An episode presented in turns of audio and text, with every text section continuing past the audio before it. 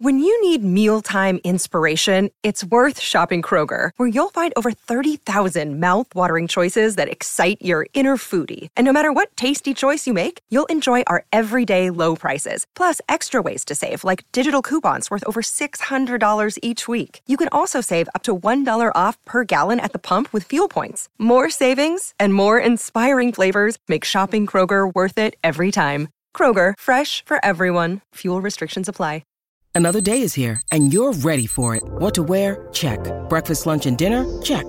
Planning for what's next and how to save for it? That's where Bank of America can help. For your financial to-dos, Bank of America has experts ready to help get you closer to your goals. Get started at one of our local financial centers or 24-7 in our mobile banking app. Find a location near you at bankofamerica.com slash talk to us. What would you like the power to do? Mobile banking requires downloading the app and is only available for select devices. Message and data rates may apply. Bank of America and a member FDIC. This is SENZ. It's Izzy and Kempy for Breakfast Rugby World Cup 2023 joining us out of France uh, just ahead of the game between the French and Uruguay is uh, legendary caller out of the UK, Miles Harrison. G'day, Miles. How are you? Well, really looking forward to this one. The whole city is buzzing. I mean, France on the road it's just a fantastic new aspect to this World Cup. You know what the atmosphere was like in Paris on Friday night, and know, going on the road just takes it on to maybe not another level, but certainly gives it a different perspective. And the French supporters, well, they are so looking forward to the atmosphere in the sunshine this afternoon. As I say, in the town was was really top draw. Has the confidence carried on throughout the week after that uh, pretty convincing, convincing win uh, over the All Blacks here, Miles? Yeah, I think it has. I think it needed that first win to get everybody uh, up and running mm. in view of what happened here in 2007. And they imploded on their opening night and never really recovered from that. I know they beat you guys in, in Cardiff in the quarter final, but that was very much an outlier to their form and performances in that World Cup, and they lost, of course, as we all remember, in the semi-final to an England side that was at that point struggling to be at that stage. So it feels very different here. Obviously, the build-up for the last two or so years, everything has been moving towards this France getting a Grand Slam and being in the the right position going into the competition. But I do think they needed that win. Uh, probably wouldn't have affected their overall qualification out of the pool, but it's given the whole thing the impetus and the momentum that the nation wanted it to have. And you put on the TV, you put on the radio, it's all talk about the World Cup. They have gone World Cup mad here from a tournament perspective, it would have done it absolute wonders because we just had our FIFA Women's World Cup down here, and uh, New Zealand won the first competition, uh, first match, and then uh, everyone really rallied behind. So I'm sure it's the same over there in the north. From Uruguay's, uh, you know, end, and this is their first appearance at the World Cup. They've played France twice in 88, 1985. They lost convincingly. They, what kind of chance are you giving them, Miles? Yeah, well, those previous meetings, I mean, we're told these days they don't count. There were no caps awarded. So this is the first time they've met at a World Cup, mm. these two, and first time they've met in a full capped international from both sides' point of view. Uruguay know that they are not going to win tonight. Mm. I think we all know that. Mm. Uh, but it's important how they turn up, not just for themselves, uh, but also uh, the nation watching back home. Uh, we understand, you know, head of states are you know, in the area and, uh, uh, and definitely want to show their fan for fanship for rugby and, and, what it means to the nation. So this is this is a lot of pressure on on the Uruguay team. It really is in that respect. I mean, they fought hard to be on this stage. It's not going to be their cup final. Their cup final is going to be later on when they play the likes of uh, Namibia, certainly, who they had a dress rehearsal with before the World Cup and beat them. Uh, so they'll be expecting and hoping to win that, but they'll be targeting Italy. And I know Italy are in a much better place these days, but that's where Uruguay will be really looking to push it like they did against Fiji four years ago and that, that heroic win. And I think that mention of four years ago is quite important to them as well because they they don't want this to be a damp squib four years on. They want to show that everything is moving in the right direction. And for the first time ever in the history of Uruguayan rugby, we have a World Cup squad who are all paid to play the game. It's a professional roster now back home. And well, we're looking to see that feed through as well in their organisation and their performance. So, yeah, a lot to look out for. They're not going to win the match, but mm. it'll be interesting to see how it goes. Talking about uh, turning up, Miles, you've got the Pacific nations that have um, brought up a, a, a, few decent teams. What, what's impressed you about the tournament so far? Uh, so much has impressed me. For a start, the organisation. Uh, we expected it would be run brilliantly by the French, and it is being run brilliantly. I can assure you of that. Uh, not been that impressed with the uh, anthems. I don't think any of us have really taken to that. But we're going to see a change this weekend on that front. They very uh, commendably uh, are reacting to public, overwhelming public opinion on that. Uh, and it was quite a tricky one to deal with, obviously, because the, the, the, young person's choir that was involved in the formation of the anthem, that's a major moment for them. So it has to be handled sensitively, and I think it has. Uh, they are still going to be part of the recording, but there's going to be much more of an instrumental. That's going to be beefed up and boosted, and I think that's what the crowd wants, so they can respond to it. But that's a little sideline. I think that's probably been one of the very few negatives. It's all been pretty well positive. I think it needed the game that we had in Bordeaux on Sunday evening here. I think it needed that really tight tussle that Wales and Fiji gave us and a, a thrilling finish. And you felt as well as the weekend had gone on so many fronts, that was the takeoff moment. That's when the tournament really announced itself, and we're looking for more of the same over the next four days. Miles, uh, a bit closer to home for you. Uh, I think ordinary would have been a compliment to how Steve Borthwick's team was tracking before the tournament. Did, did, were you surprised by the performance against the Pumas? Uh, yeah, I think being a bit kind there with ordinary. it really was a terrible, terrible uh, preparation for it. And you can look at that two ways. One, in the way we've just looked at it, because you wouldn't be able to reach any other conclusion. The England camp were not reaching any other conclusion. They had some honesty sessions by all accounts and were saying some pretty straight talking things as they had to. But the other aspect of that is what happens prior to a World Cup really doesn't matter a row of beans when you start at the World Cup in many respects. They're the results that matter.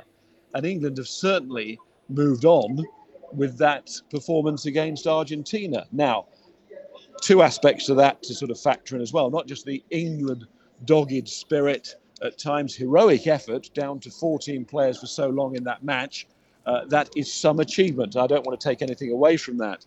But in the assessment of that game, you have to also factor in a quite appalling response to the situation from Argentina, as if they froze when they were the player mm. up. It's if they couldn't cope with the expectation uh, and their decision making and their play from there on in really did open the door for England, showed them the way. It was pretty obvious what plan England had to take from there. But you know, Argentina made it so much easier for England, and I thought, from an Argentina point of view, considering where they had been in the run up to this, and we're talking very positively about them, that was a, an extremely disappointing night to say the least. So, yeah, all of that surrounding that England game. But from an English point of view, yeah, it had to be a step in the right direction because I don't think they could afford to step backwards considering where they were going into the competition all matters at the end of the day if you're on the right end of the scoreboard, Miles. So you take that in full of confidence, heading for um, drop kicks, win your World Cups. That's what happened in 2015 when DC Dan Carter got up and did it for our very own the All Blacks. A headline in New Zealand, Miles, is Rugby World Cup 2023. The game is red carding itself. Officiating is a hot topic at the moment. Yeah, it is, and I, I sort of knew we'd have any conversation at the moment about the World Cup involves this. And uh, where do you start on it, really? I'll, I'll give you my current take on it at the moment uh, and where I'm at with it. Uh, and it might not be considered a very popular view because everybody wants to dissect everything these days yeah. and hold a view on everything, and it's all on social media, and we don't see the full picture. We see the stills, and you know, you know what's happening out there, and it, it, can be quite confusing. I agree with that. When when uh, the punishments handed out do not necessarily, for some people, uh, stack up, and they're not even, and it doesn't seem to be fair. But you know what? My take on it is this: the game is refereed by a team of officials who never ever go into that match with any feeling of bias. I, am absolutely 100% sure of that. They are professional and they are the best of the best that we've got at this tournament at the moment. It's a subjective sport as well. At any breakdown, we all know there can be a number of penalties that can be given. The referee just has to judge the temperature of the match and decide what is the most obvious, uh, you know, which side deserves at that particular point to be the one that's awarded the penalty because they're showing the attacking intent. And when it comes to the issues of uh, sort of foul play acts that we're seeing replayed and replayed, again, I'm afraid on all of those, or, or not maybe all, but a, a vast number of those, we are going to have situations where it is subjective mm. and it's a grey area.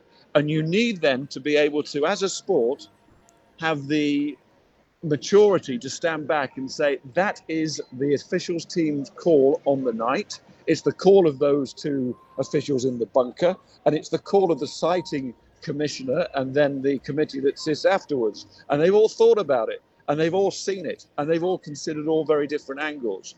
And you know what? It's their decision and it has to be ultimately respected. And if we don't actually get a handle on that again, and I think we've moved away from that 20, 30 years ago, that was just the norm in rugby. The referee's decision was final and it was accepted and it was respected. And we have to get back to that. Otherwise, at the end of every game, we're not going to enjoy it all the talk is not mm. going to be about what we saw on the pitch. It's going to be about the controversial moments. And that's what saddens me about all of this. At the end of every game, that is dominating. I understand where it comes from, I understand where it comes from journalistically, and I understand where it comes from if you perceive to be on the wrong side of that decision that's been made.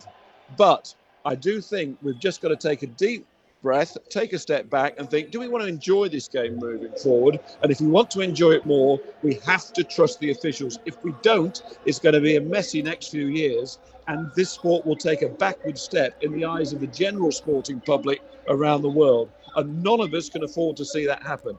And I know it's been a long answer, but there was just one final image mm. of Wales Fiji on Sunday night, and the players lined up respecting each other, forming a tunnel as they left the field. It was full of emotion, the end of that game. It was full of controversy, yes, as we've talked about. But it's the players, you know, that are the ones that don't seem to let it get to them. They're the ones that understand that sometimes it goes for you, sometimes it doesn't. And they, when they're on the field, they make mistakes too, just like referees and assistants and TMOs make mistakes. And there's an understanding within the game that that's the case. And I think supporters and journalists, if I may say, need to share that view a little bit more. Miles, there's a stat rolling around at the moment. We uh, are a rugby nation, rugby league nation. In rugby league, there's 62 minutes ball and play. Rugby traditionally can be about 38 minutes max. In that game against France, Wales, 26 minutes ball and play and a lot of that's coming down to the officiating, stop, start, TMO, referrals, you know, penalties. You know, a lot of accountability goes back on the players. If we're going to have an entertaining game, should we make that shift there from officiating point of view? Is there any changes that you can see potentially that could change to make the game more entertainment? Well, I, I saw some stats before it came came out here and every aspect of the game is being speeded up, apart from one. The one that stood out, the one which in the last six months or so has not moved on, with all this encouragement from the officials to try and up the pace of the game, is the slow walk to the line out. That's mm. the one area that hadn't speeded up. So there's an obvious, you know, but that's not going to get those stats, uh, get those ball in play time figures up to anywhere near rugby league. I know that, but things are moving in the right direction.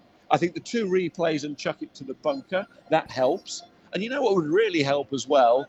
Is much more stopping of the clock by the referee uh, at a quicker point than he actually or she does within the game. Mm. Uh, Wales were huddled behind the uh, goal line when they conceded late on. I don't think I've ever seen a team walk as slowly to restart the match as Wales did that night. Now, Matt Carley said, Look, I've stopped the clock. But of course, he didn't stop the clock straight away and you, you lose some seconds, and you also lose time just in people's uh, evenings. The match just goes on and on and on if we allow that to happen. I think there are lots of ways in which the game can be speeded up. I think they are being addressed one by one.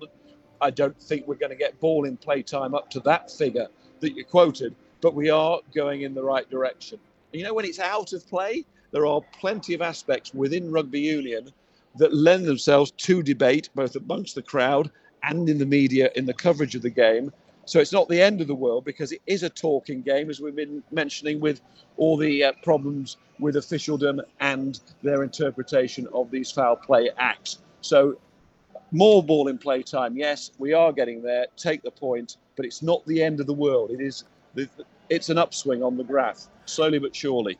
Uh, Miles, just before we let you go, mate, I know you work with former uh, English first five Stuart Barnes a lot, and no doubt he's got to take on this. But George Ford did such a good job running the cutter uh, for you against the Pumas. What happens now? What does Steve Borthwick do when Owen Farrell uh, is out from suspension? It's a cracking question, and it, it's a great dilemma to have. It, it, but it's one that's been going on for a long, long time. I suppose that's the negative to it. It's never really been totally and utterly resolved. I think the two players are comfortable with whatever they're asked to do because first and foremost, they're not just colleagues, but they've always been friends. It goes back a long, long time. So uh, uh they're they're competitive. Don't get me wrong, but they're sort of okay with whatever role they're asked to do. But I, I agree on the evidence of what George Ford produced. Again, I've always been a massive fan of Ford. Never made it that a secret at all. I think he's just a classy rugby player. And I think when he runs a game like he did the other night, it's a compelling case. But equally, Owen Farrell, his leadership uh, within the squad, what he brings to the side, especially, especially in big games. And we saw that at the last World Cup. I mean, that is key as well. And the players within the squad will know that and they will want that to be part of it. So it, it's a selection problem, and I'm glad I don't have it. Good stuff, Miles. Hey, listen, really appreciate your time, mate. I know you've got a game to call, so we'll let you go. Uh, Thanks, uh, Miles. Go well and have a great call. All the best, guys. Speak soon. Cheers.